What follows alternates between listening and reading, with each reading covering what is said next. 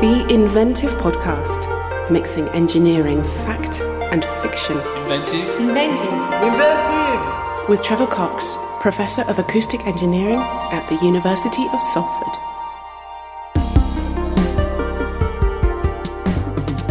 We're never really looking at finding people that are easy to find, which means that there's generally not an obvious way to get to them, or they would have been rescued already. So that's where the find a way or make one comes in. Um, the idea is to find these people and figure out the way to get to them. He never planned on working in danger zones. He sometimes still asks himself why he chose to jettison the noble element of certainty in favour of the unstable alchemy of intuition. He wonders if his decision to tread such uneven ground was somehow preordained, if there are aspects of his history he can never escape. Welcome to Inventive. That was my guest for today, Joshua Macabuag, a structural engineer whose day job is quantifying the risks and costs of catastrophes. But he also leaves his desk job behind to work on the ground rescuing people after natural disasters. You also heard Nina Allan reading a short snippet from today's story. It's about someone who uncovers more than people trapped in the rubble. You'll get Nina's full story at the end of the podcast. But first, let's hear the interview which inspired her. So, hello, my name is Joshua Macabuag. I'm a chartered structural engineer.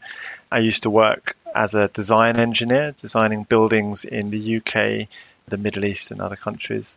So, I've also heard you kind of described as a search and rescue engineer. What's that? I've never heard of that kind of discipline before. Yeah, it's fairly unusual, but um, I went to the Japan tsunami with something called the Earthquake Engineering Field Investigation Team. And that essentially led me down the path of becoming what I call a disaster risk engineer. So that basically means using, in my case, it's structural engineering because that's my professional background for um, the mitigation of disaster risk. So the humanitarian aspect would come into things like search and rescue, which is one of the things that I do and there are different types of search and rescue. So my particular work is in urban search and rescue, which means finding people trapped in collapsed buildings and safely getting them out of the building. The role of the engineer in, in urban search and rescue is in trying to understand the least dangerous way to access and to extricate and pull out the casualty. So when you have a collapsed building, that's a very dangerous thing. It's just a big pile of very heavy things that can move and fall and cause a lot of harm to the people inside and the people outside. And so your role as the engineer is to figure out the least dangerous way to get into that building or that rubble pile and, and get the people out. I mean, that sounds to me quite difficult because I can imagine if you're designing a bridge that people are building to your plans in some way, that things are going to turn out in a quite nice, ordered way. But when you go to a building, it, presumably it collapses in a myriad of different ways, and your structures are not as neat and tidy. There's no blueprints for you to work from of, of what the building is once it's collapsed. That's exactly right, yeah. So it's a very different mindset from the role of a design engineer. So a more typical engineering role would be someone has a concept for a building or a bridge or a stadium or a, some other form of structure, and then you figure out the way to make that idea stand up in the real world using real materials, columns, beams, steel, concrete, etc. Then your main job, really, after defining how to carry those weights and loads, is to think of all the things that could go wrong, how your building might crack or fail or move or subside, and then think about ways to mitigate those risks, so to stop that from happening. And that's how that's how you design your building. Um, that might sag too much. Okay, well let's make that stronger. This column's in the wrong place. Okay, let's move it. But then that's going to cause other problems. Let's deal with those. The mindset for search and rescue engineering is a little bit different because, as you say, you don't really have very much information other than what you have in front of you. The other big difference is um, whereas a design might take months or even years, you don't really have any time to find out much more than what you have in front of you. So if there's somebody trapped inside a collapsed building, then you'll have minutes to decide the best way to, to access and extricate those people. And you don't really have anything other than what you can see with your eyes. And the ways that you can try to approach that problem is you want to get as much information as possible. So you know you'll you'll go around the structure, you'll take in as much information as you can, and when you're doing that, you're really trying to assess the past, present, and future of the structure. So what I mean there is when you have a collapsed building, just picture you know a big rubble pile of collapsed slabs and beams and roofs and a bit of a mess your first thought should be are there any victims inside and where are they likely to be? Because that's where you need to focus your attention. And then for the structure it's what did that building look like originally? So it stood over here now it's collapsed and it's ended up over here. Um, the collapse has likely been from what we can see it looks like it might be a failure of the ground floor columns on the west side which has caused it to topple and all that information tells you okay what it's made of where it's moved to which gives you information on where people are likely to be, etc. But also then to think about what would happen next. So if this was to fail further, could that slab that's there resting on that wall, could that wall fail and could it move further? If that was to move further, would that crush the people underneath? What can we do about that? Can we avoid that risk? Can we remove it? Can we mitigate it or can we monitor that risk? So, yes, it's very different from your typical design structural engineering, but they very much lead on from one another I, th- I, think it's interesting because I, if I think of your day job, I imagine because I'm an acoustic engineer, I imagine it, has got some similarities in the fact you're sitting at a computer that's doing all these calculations, solving all these physics equations using some mathematics. How does that feed into what you're doing when you're stood there looking at essentially a pile of rubble? I mean, are you just intuitively working with what you think, or are you actually solving maths and physics at that point? there's um, not going to be in in the rescue um, context. There's not going to be time to certainly run any kind of computer model. Um, but what does need to happen is um, essentially calculations in your in, in your mind. So as you say, kind of intuitive judgments, but intuitive judgments based on sound engineering principles. So what that means is um, to step back to you know your your typical uh, design office kind of work. Um, yes, you have computer models that can run the simulations for you, but you always have to start from engineering fundamentals and the basics of physics. So any building, anything, should be designable using pen and paper in the basic sense. And certainly that's how buildings have been designed over the vast history of the discipline of engineering. And so by using a pen and paper, you're looking actually what are the basic rules of physics that are happening here? Well, that's generally force and loads and weight and load paths, how that weight gets carried down to the ground. And that principle of forces, weights, and load paths is exactly the the basis of your intuitive decisions when looking at a, at a, at a damaged or collapsed building. It's where is that building now? How did it get there? What are the weights and loads? What are the heavy parts of the structure? Okay, the slab. Where are the forces going in that? Well, it's actually leaning against the side wall. That means it's actually pushing sideways as well as the weight just pushing downwards, which means that, okay, if it's pushing sideways, that force needs to be resisted by something. The, the weight needs to be carried by something. And if the wall that's holding it doesn't look like it's very strong, so that if there was another earthquake that could fall, or if it was disturbed, it could fall, then that's when you need to make the decision. All right, I think that the weight that's being applied or the force that's being applied in this collapse structure that I can see uh, is very close to being greater than the resistance of the structure that remains.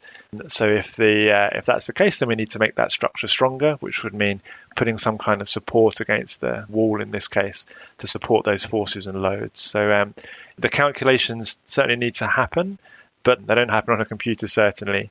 Uh, you may make some quick calculations on paper, but generally it's about intuition and deciding on the best course of action on the information that you have in the time that you have. I've got an interesting quote from you I'd like to ask you about, which I think is highly relevant here. And, and you say, We shall either find a way or make one.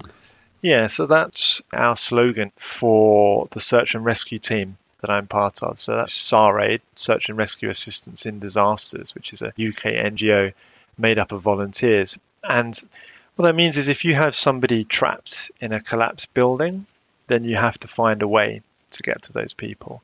You know, you're generally looking at buildings that have people uh, trapped deep inside the structure or underneath the rubble so that they couldn't A, get themselves out, and B, the local emergency services and the local first responders, by which I mean friends, family, passers by, um, those would be normally pulling out people that are near the top of the rubble or easy to get to. But then you have the people that are deep inside, entombed, and those are the people that the international rescue is there to get to. So we're never really looking at finding people that are easy to find or easy to get to, which means that there's generally not an obvious way to get to them, or they would have been rescued already. So that's where the find a way or make one comes in. Um, the idea is to find these people and figure out the way to get to them. And that would involve things like shoring the structure, so temporarily making it as stable as possible, lifting and shifting of heavy items like slabs and boulders that might be in the way, breaching and breaking through slabs and walls and other things that might be in the way, using rope work to work at height or on unsteady ground, and then carrying out first aid to stabilize any casualties and get them out of the structure. So, this is all about finding or, or making a way when it seemingly doesn't seem that there is one. And when I think of these kind of rescues uh, that you're describing there, I mean, I, I, think the news footage of those sort of kind of miraculous rescues that happen, you know, someone who's been there a long time and you can't quite believe there would be someone still alive. But alongside those kind of positives, I mean, we're dealing with a tragedy with, with many people dying. I mean, how do you cope with going to a site of such a, a catastrophe? Um, well, one thing is obviously the um, the training. You're dealing with tragic situations where people would have lost their lives and livelihoods, but the thing to remember is that you're there to do something about it. So yes, the first time you go to, to these kind of sites, I, you know, I mentioned the Japan tsunami in 2011 that I went to before, and I remember the first few hours of being among the, the rubble and the destruction was perhaps less effective because you are kind of affected by what you're seeing. But you know, you realize quite quickly that you're there to actually do something about it. Um, and so you just focus on that really. Yeah, you've been, you've been to a variety of places. So you've been dealing with, say, hurricanes in the Caribbean, or earthquakes, or tsunamis, like in Albania or Cook Islands, or you were in Lebanon recently, weren't you, with the Beirut uh, explosion? Maybe you could tell us a bit about a few of those and, what, and what's different when you turn up to these places in terms of the problems you have to solve. So every disaster and event is very very different from the from the last. And um, in 2015 you had the Nepal earthquake a large earthquake that happened near the capital of Kathmandu. Kathmandu has a large number of uh, what's called unreinforced masonry structures and buildings. So basically, it just means brick buildings, and they're not engineered, which means that they often have kind of weak mortar. They're not very well proportioned in some cases, and it means that they're very dangerous in earthquakes, and that, that led to a lot of the collapses. Uh, one thing that's unique about that disaster is the building type, and that forms a particular type of rubble. And obviously, the logistics, which means how you actually get from A to B. So, we had to leave from the UK it wasn't possible to fly to Kathmandu because the Kathmandu airport was damaged and so closed, and so we had to fly to Delhi. Um, so it takes time to get to these buildings. And so, yeah, Nepal was unique in, in its building types and its logistics. Um, and to then compare it to Hurricane Irma, which happened in 2017, I spent some time on the Turks and Caicos Islands and uh, kind of north, north central of the Caribbean and the damage there was very different as you'd expect. So an earthquake, basically, the ground shakes, and that makes the the weight of the building has inertia, which means that as the ground shakes, the building also wants to shake, and that movement of the building and its own weight is what causes the force that then breaks the structure and it collapses. Whereas a hurricane is very different. It has very high winds, so you have an external force applying to your building and that will do things like try to lift up the roof. So as the wind passes over your structure, it causes an uplift force, and that uplift force acts the most in the corners of the roof. So if that actually then damages the roof so that air can get inside, so if it either lifts the roof or it lifts off the tiles and the covering, then what you have inside is a pressurization. The air inside gets pressurized, which also creates an outward force. So you've got the uplift force of the wind passing over the structure and the outward force of the pressurized air inside. They both do the same thing, which is to try and lift off the roof and push out the openings. So what I saw on Turks and Caicos Islands was a lot of roofs damaged and destroyed and lighter structures being destroyed because of that internal pressurization. And when you have uh, the roof being taken off, then you often have that accompanied by wind driven rain. So there was an example of a hospital, and it was the only hospital on that island, and they had just the damage that I described.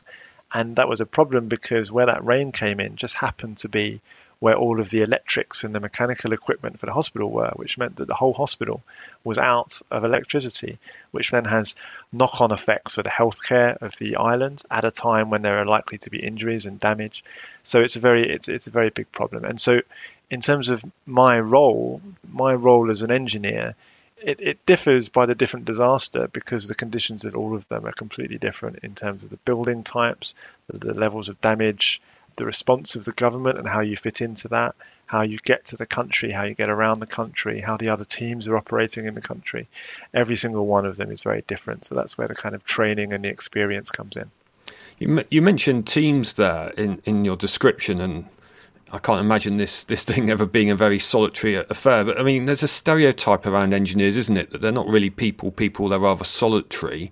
But yet, to get this to work, you have to be a very effective team player. Yeah, absolutely. I mean, um, as an engineer in the team, you know, you remember that this team, I'm talking about SARAID in my case, the engineers are very much just another part of the team alongside the, the medics, uh, the technicians, the team leaders, etc. That's how it needs to work because if you're working in a difficult situation, such as a disaster zone, then it's very important that the team gels and knows each other very well. And did that teamwork come naturally to you? I don't know really. I think, um, I mean, I think the team. So I, have just given the example of why team working is important for search and rescue, but you know that's very true of your you know, being a design engineer as well. You know the the um, the work of designing um, buildings and structures is very much a team effort. So on larger structures, then there'll be a team of structural engineers, and you most definitely can't operate in a silo for that work to be effective.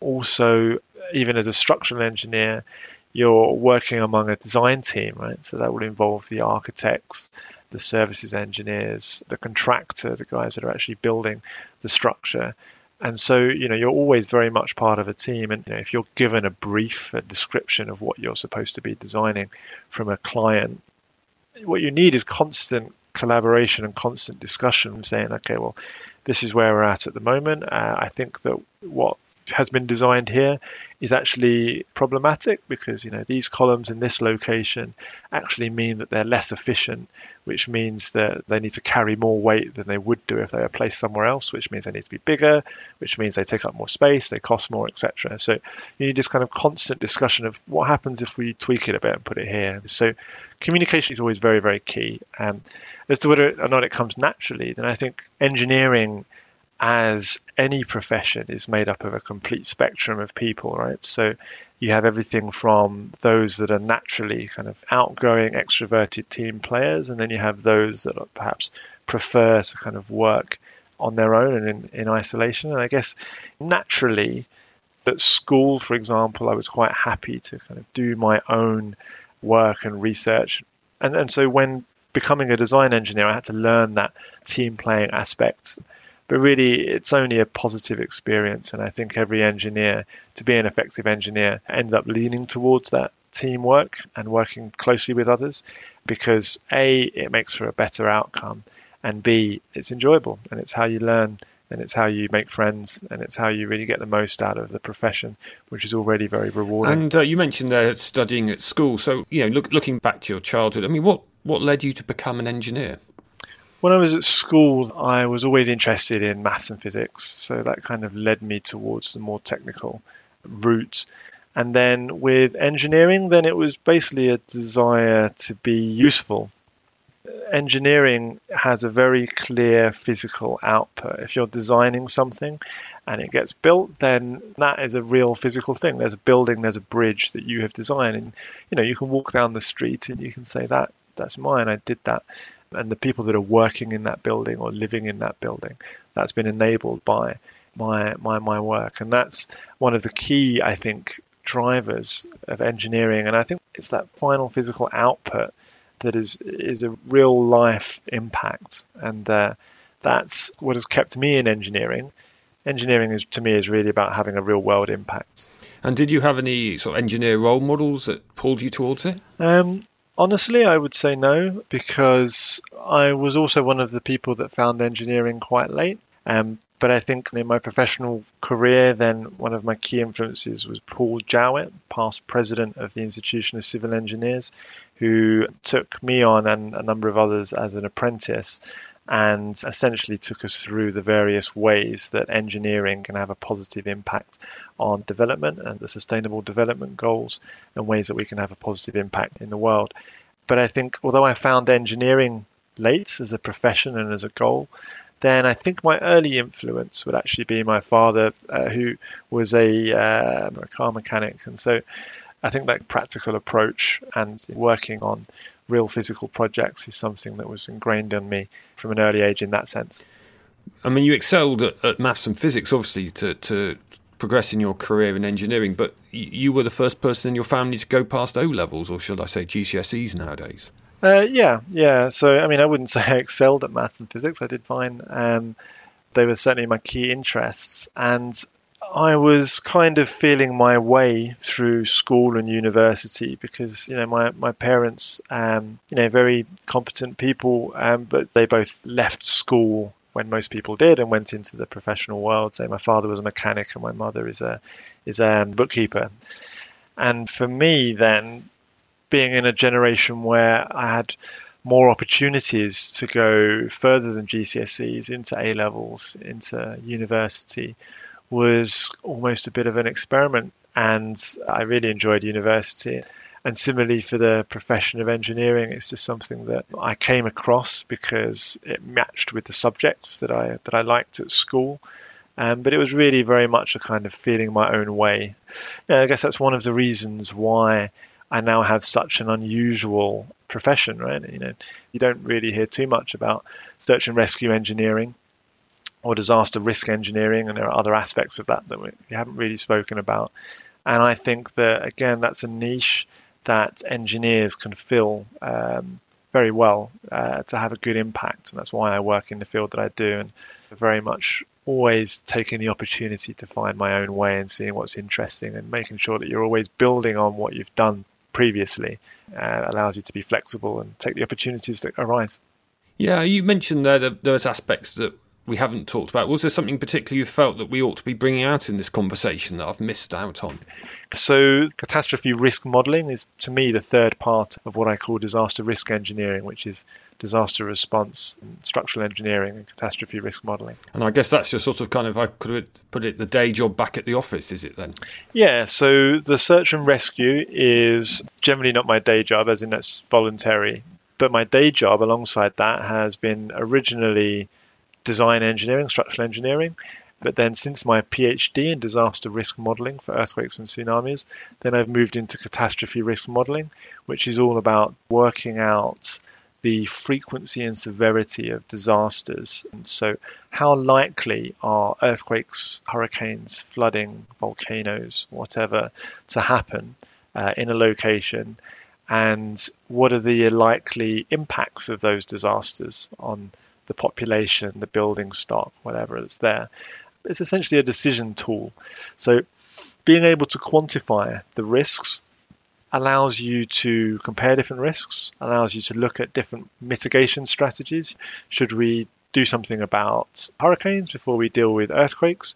What's our biggest risk here? How much would it cost to actually deal with both of these? Um, and how can we balance that against all of our other priorities and issues, both as a government or as a household and everything in between. So you're doing risk modelling to look at what mitigation measures should we do in the future to deal with potential disasters. What's that being being sat at a computer crunching numbers? What are you doing there? Yeah, so rather than as a design engineer looking at an individual structure and how the forces of that or the weights, etc., of that structure can be supported by the, the members and the walls and the columns of that building. Instead, you're looking at a whole population of buildings. So rather than looking at a house, you're looking at maybe a town or a city or potentially an entire country. And so the method of modeling that is very different. You're not going to want to model every beam and column of every building in an entire country. Instead, the role moves a lot more into statistics, which is an interesting one for me because getting into engineering, I paid perhaps less attention to statistics than I now wish that I had. But statistics is really about making informed decisions in uncertainty. So when you don't know everything about every building in a country, of course, you have uncertainty there. And so you have to make assumptions and you have to deal with how to make good decisions based on those assumptions. And that's where catastrophe models come in, these computer models. And now I do that for the World Bank, which is a large institution that lends money to governments in order to alleviate poverty and promote shared prosperity. And so you're calculating if I guess with this model, then you can say if I spent this many thousands of pounds on improving this many buildings, this would save this much money potentially in what might collapse during an earthquake, and, and potentially how much would be saved in terms of number of lives. That's exactly right. Yeah. So um, catastrophe risk models are a really effective tool for actually allowing decision making from all the way from prevention, so mitigating the risk, stopping stopping your sea defence from being overrun, stopping water from coming into town at all, to um, to response. So if the water does overtop your your walls, then how are you going to evacuate and warn the population? To um, to dealing with the residual risk, the stuff that just can't be uh, designed out uh, in any reasonable way. And so, how do we make sure that the response and the recovery is as effective and well funded as possible to get people back uh, to their homes and livelihoods as quick as possible? And that all comes from the decision making out of catastrophe risk modeling. And I guess there's also been other forms of humanitarian work that I've been involved in, such as projects in seismic retrofitting, which means making buildings stronger for earthquakes for you know low income, low cost housing in low income communities in Nepal and Peru and other projects like this. it sounds like, I mean, it just sounds like a marvellous kind of a job to be doing. I'm, I'm quite envious, really, uh, of, of, the great things you're doing. Um, just to slightly change of tack, I mean, if you, if you had a superpower, what would it be and why? Um, yeah, I think this answer perhaps isn't very interesting, but really, I think the the best superpower I could have would be an infallible memory, and that's just because engineering is an incredibly technical discipline, so you need to know a lot, which is one of the appeals because you're always learning and you're always challenging your levels of knowledge. But also because because engineering is so intertwined with the people that you're working with and the communities that you're working with, the really important thing that I think I'm not very good at is remembering and understanding the various connections between all of the actors in the situation that you're in. So there was a large earthquake or two large earthquakes in Albania in 2019, and I deployed to, to the country both times. And that is a highly pressurized situation my role there was to look at the building damage assessments, where we set up something called the Damage Assessment Coordination Center, and we supported the Albanian government in setting up their own long term system of damage assessment coordination. And we also coordinated international engineers to support the Albanian local engineers. We ended up coordinating 185 engineers from 18 countries alongside the Albanian engineers. And if you can imagine, if you have 18 countries, 185 engineers operating in a country that I'm not familiar with or I wasn't before I went, um, fitting in within the government structure of Albania, the, the large numbers of departments, ministers, teams, and team members that you have to interact with, and you have to interact with on a professional and a personal level, all within a space of a few days. This is all a very complicated and very difficult situation you have to navigate very carefully. Um, and uh, and yeah, I think the superpower that would help the most is being able to remember everything, every little detail. Looking at uh, Inventive as a podcast, what we're interested in, is, in, in, doing is exploring engineering through both fact and fiction. And we're teaming up with Nina Allan as our writer on, for, for you in this one. She was named as one of the 50 writers you should read now by The Guardian. And she's uh, she works in science fiction. In fact, she's won the British Science Fiction Award. Um, I mean, how do you feel about someone working on your story? I think that'd be very positive because I think that engineers and engineering have such a positive role to play in, in the world. And I think that's because of the skills that engineers have, both technical, um, managing projects and finances and timescales and teams, understanding the legal context and all of the other wider context of the projects they work in. And all of that brought together to give a real world output. I think that that's the way that change is made. And um, I think that if a writer was to take that on and make that more publicly known, then I'd be very supportive. So it's a big thank you to my guest engineer, Joshua Macabuag. Thank you very much. It's a fascinating sounding job and, and what you do beyond your job as well. It's just quite amazing. Thanks for the time. Thanks for inviting me and ciao. Inventive. Hi, I'm Nina Allan, and uh, I have written the story Forces and Loads as a response to Joshua Macabuag's interview. It was really interesting process because uh, a, a lot of my work is very focused upon place it's focused upon landscape and it's focused especially on human activity within the landscape. I tend to respond to what we think of as liminal spaces, the exact space in the environment where the natural environment comes into contact with human activity, human civilization, the human built environment, if you like. So I was extremely excited to hear that I might be getting some of this kind of material to work with.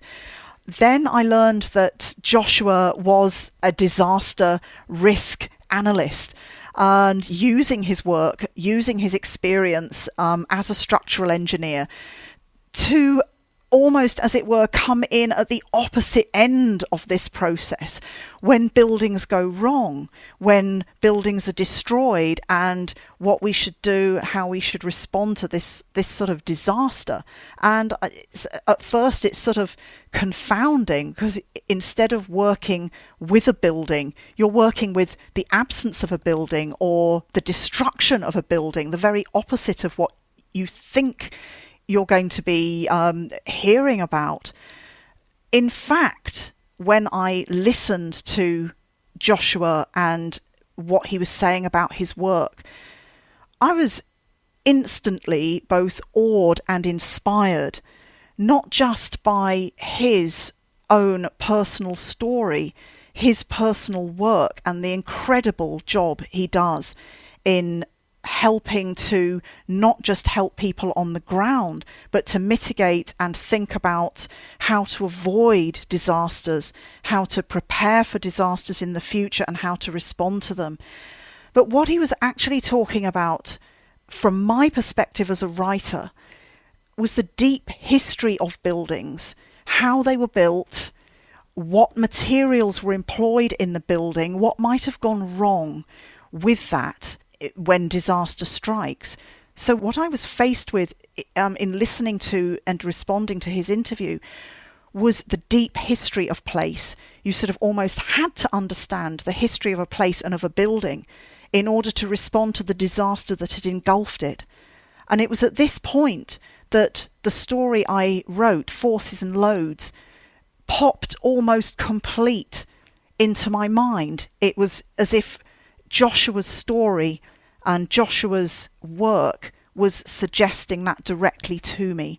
And it was a most engaging, inspirational, and sort of most unusual participation that I've ever um, experienced, sort of working at a distance from someone and yet feeling so close beside them as I created my own interpretation of their work the main character in my story, of course, isn't meant to be Joshua himself.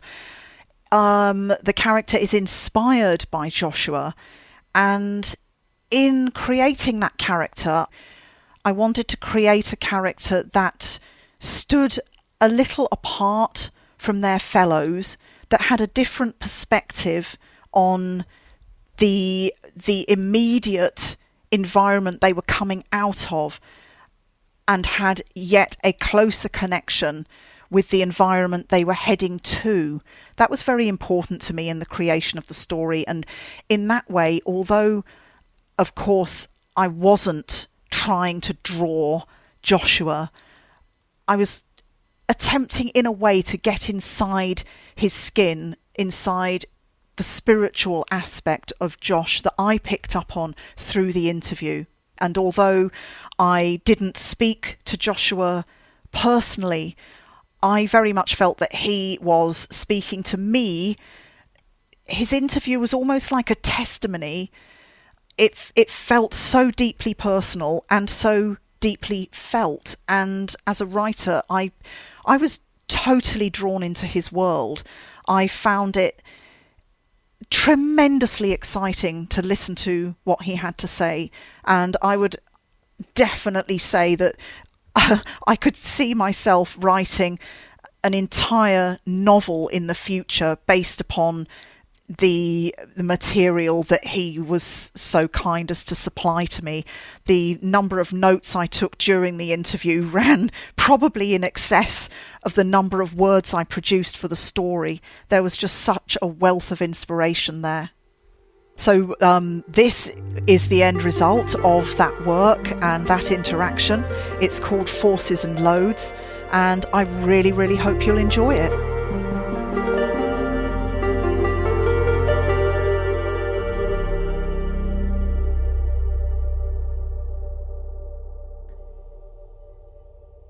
When he is asked what he does for a living, Kevin Husman will sometimes answer that he is an expert in the practical scientific analysis of forces and loads.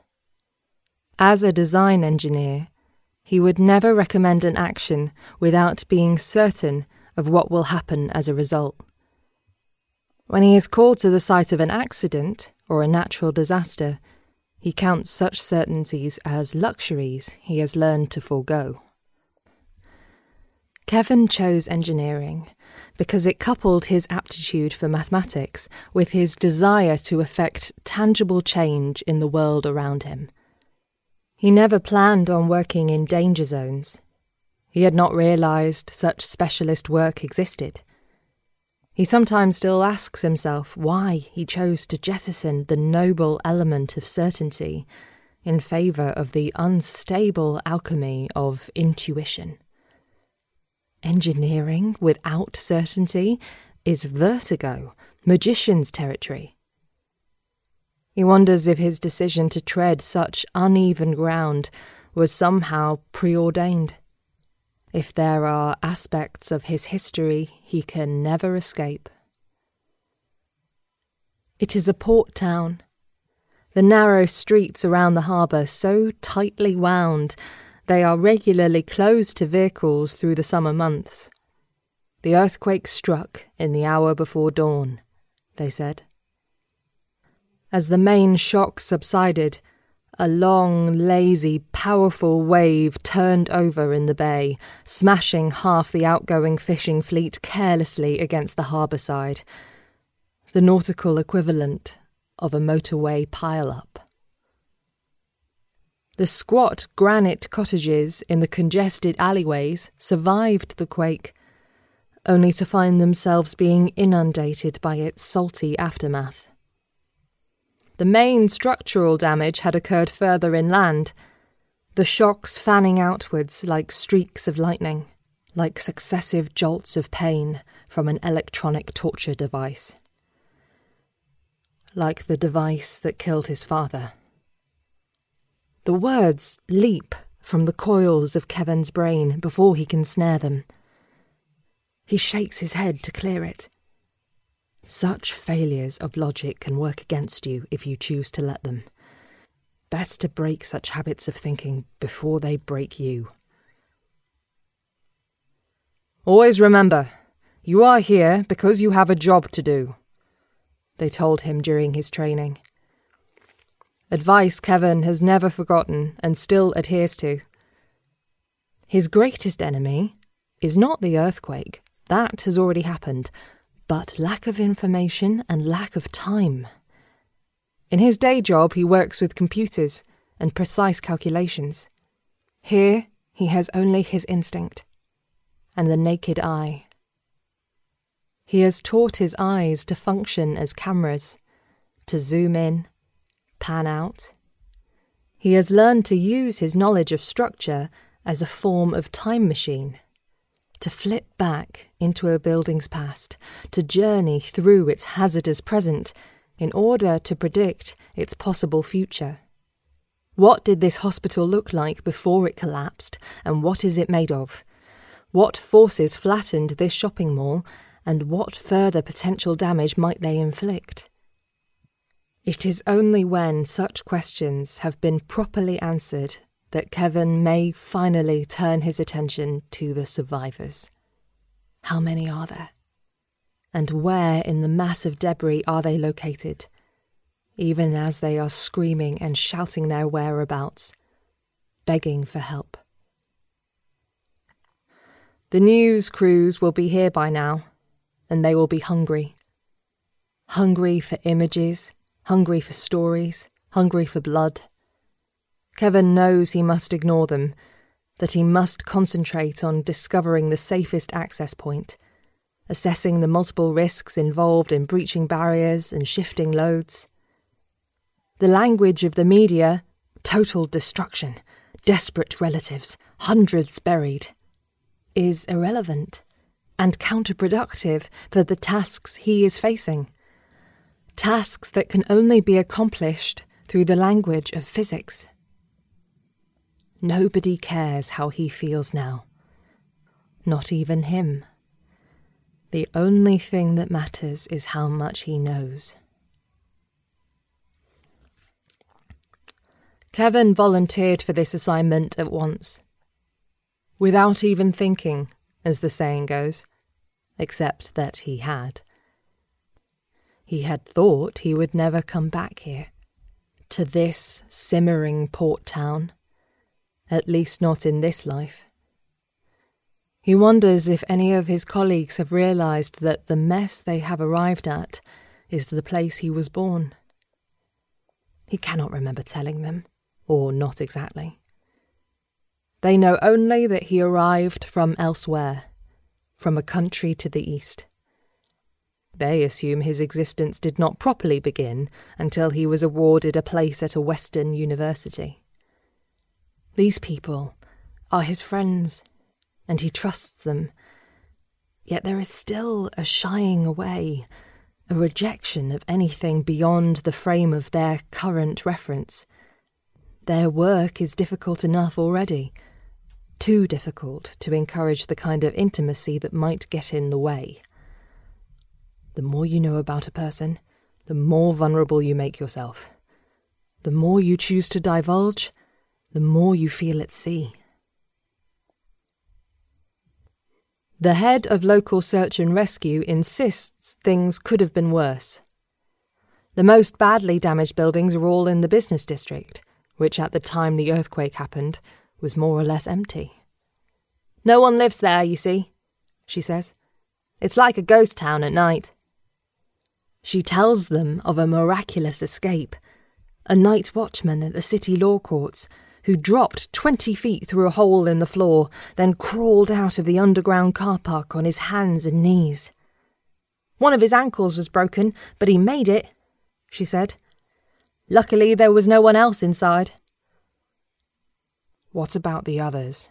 Kevin says. He steps into his old language as into a dust storm, stumbling against the rubble of half forgotten words. His colleague, Mona, is staring at him, surprised. She has forgotten that he came from elsewhere, if she ever knew.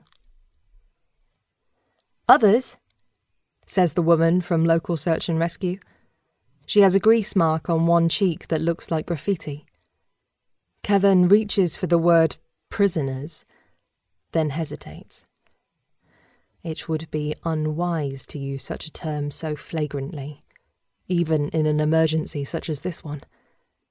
He does not want to cause any problems later for the search and rescue woman.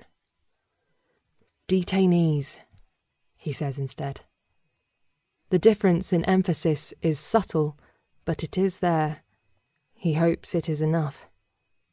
In the basement, he adds. In the interview rooms? He knows he cannot say cells. The woman stares at him blankly, like a deer in the headlights. We've been told those rooms are empty, she says. She blinks. They are used only for storage. What is she saying? Mona asks him.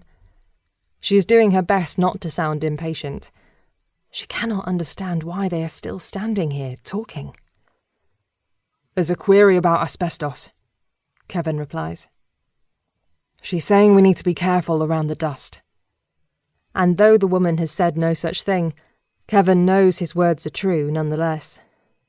Every building produces its own particular kind of rubble, and the rubble of the buildings in the business and finance district is the rubble of poor engineering choices in the decades after the war, the years of boom time and high rise office space and brutalist folly, of asbestos lined insulation and inferior steel, shiny new shit off the back of government lorries, fatigued and easily combustible, costing lives. Kevin's father worked as a site manager for the Victory Consortium.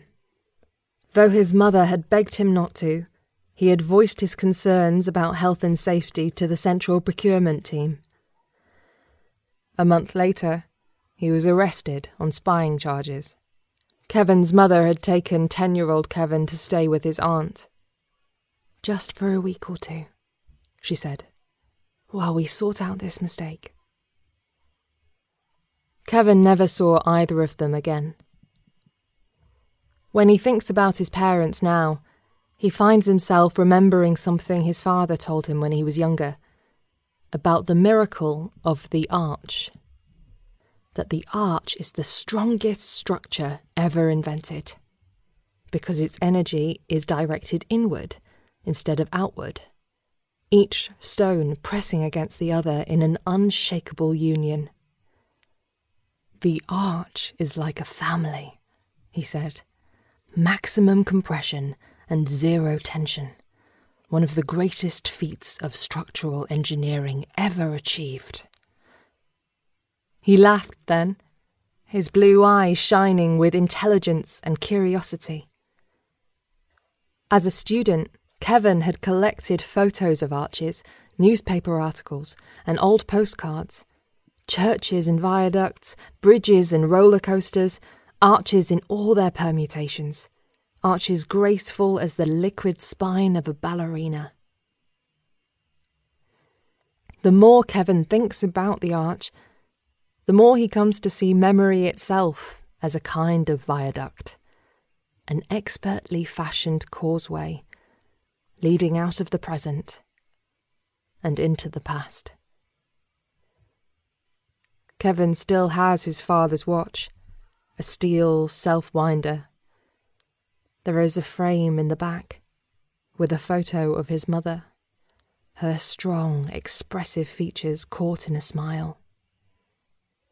The watch still keeps perfect time. What are our options? Mona says. She is asking where the forces are directed whether the structure that still exists can maintain the load. Kevin knows the checklist by heart. First, stabilise any casualties, then, formulise a plan for disengagement. For shoring the structure, breaching and breaking, using rope to work at height or on unsteady ground. For removing victims from the structure, or the structure from them. Remind yourself that occasionally this will prove impossible. The hardest lesson to learn is when to get out. They're talking about a guy who came up through the underground car park, Kevin says. So that's probably going to function as our best point of access. We'll need masks and filters. Because of the asbestos? Kevin nods. He has been working alongside Mona for eight years, both as a volunteer for Urban Search and Rescue and in his day job. Kevin is the senior engineer, but Mona is coming up fast. She is highly thought of, not least by Kevin.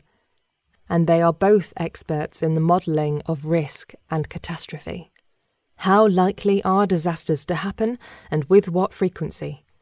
What are the possible impacts and how might they be eased? How might limited financial resources best be targeted? Kevin has often been asked if he finds his job depressing or frightening, but if anything, he always insists, it is the opposite.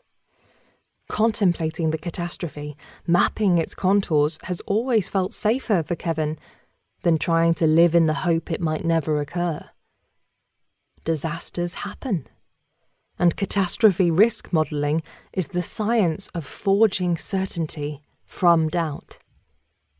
There is comfort in that, and purpose, which is better than comfort. Even when you know your predictions might prove inadequate, that every disaster has the potential to be greater than you imagined. He has never discussed these matters specifically with Mona, but Kevin knows without having to ask that she feels the same way. He does not need to tell her that after he graduated, he spent most of a year researching the history and engineering particulars of this very building. This mountain of stanchions and concrete and faux Gothic arches they are about to enter. In one of those peculiar structural anomalies that so often happen, the arches remain mostly intact. Rearing from the rubble, like the cracked and flaking ribs of an impossible dinosaur. Kevin is familiar with the floor plan for all six levels, including the basement. He knows the precise measurements of those two dozen lightless rooms, described in the blueprints he hijacked as the custody suite. By combing through witness testimony, and amnesty reports and architectural digests by reading the memoirs of a police chief and former interrogator who now works as a taxi driver, by talking eventually to his Aunt Marguerite about what happened when she travelled to the city to petition for the release of her sister and brother in law, Kevin has pinned down the exact location of the cell where his father died. He will either find a way or make one. There is no one on the planet who understands this building better than he does. We're going to take a look, he says, quietly in his own language. There could be people down there who are still missing. He asks if it is possible to speak to the night watchman, the one who made his escape from a building that, even before the earthquake, has claimed too many lives. I'll see what I can do, says the woman from local search and rescue. She looks anxious, but she is nodding. If anyone questions her actions, she can always blame Kevin. Kevin Husman will be more than happy to shoulder the blame.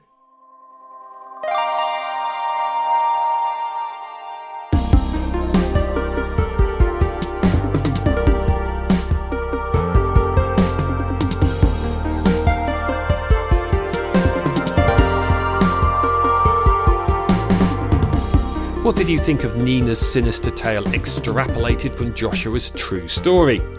I like the way it took the idea of search and rescue and applied that both to the practical engineering problems in the aftermath of natural disasters and also the emotional problems in the aftermath of the lead character's troubled history. Let us know what you thought at www.inventivepodcast.com, where we have a survey form for our listeners to give feedback on the interviews and stories. And if you enjoy Inventive, please subscribe and spread the word via the usual socials. Next time on Inventive, we have a double header. It's with engineers Enass Abo-Hamed and Manjot Chana. Hydrogen is the past, the present, and the future. The data itself will tell a story if you let it. Just get the data and allow the data read off the page the story that it wants to tell. And we've got a thought provoking piece of fiction which challenges our ideas about the data we generate as we go through our lives. Data is truth, and truth data. By George Sandifer Smith. Data's a bit of a theme in upcoming episodes of Inventive, so please subscribe on your podcast app so you don't miss them. There are school curriculum and career materials accompanying the podcast. You'll find links at www.inventivepodcast.com or go to the website of NU STEM at Northumbria University. They're producing the educational content for us. A big thanks to Anna Scott Brown and Adam Fowler, who were the producers, and to Nina Allan for writing that wonderful story and reading it for us. Music was composed and performed by Brendan Williams, animations were by Annabeth Robinson, images by Ben Warburton, and multi platform and social media content was directed by Jill Davis. The Inventive Project is from the University of Salford and is funded by the Engineering and Physical Sciences Research Council. The podcast is an overtone production. So it's goodbye from me, acoustical engineer, Professor Trevor Cox. Inventive.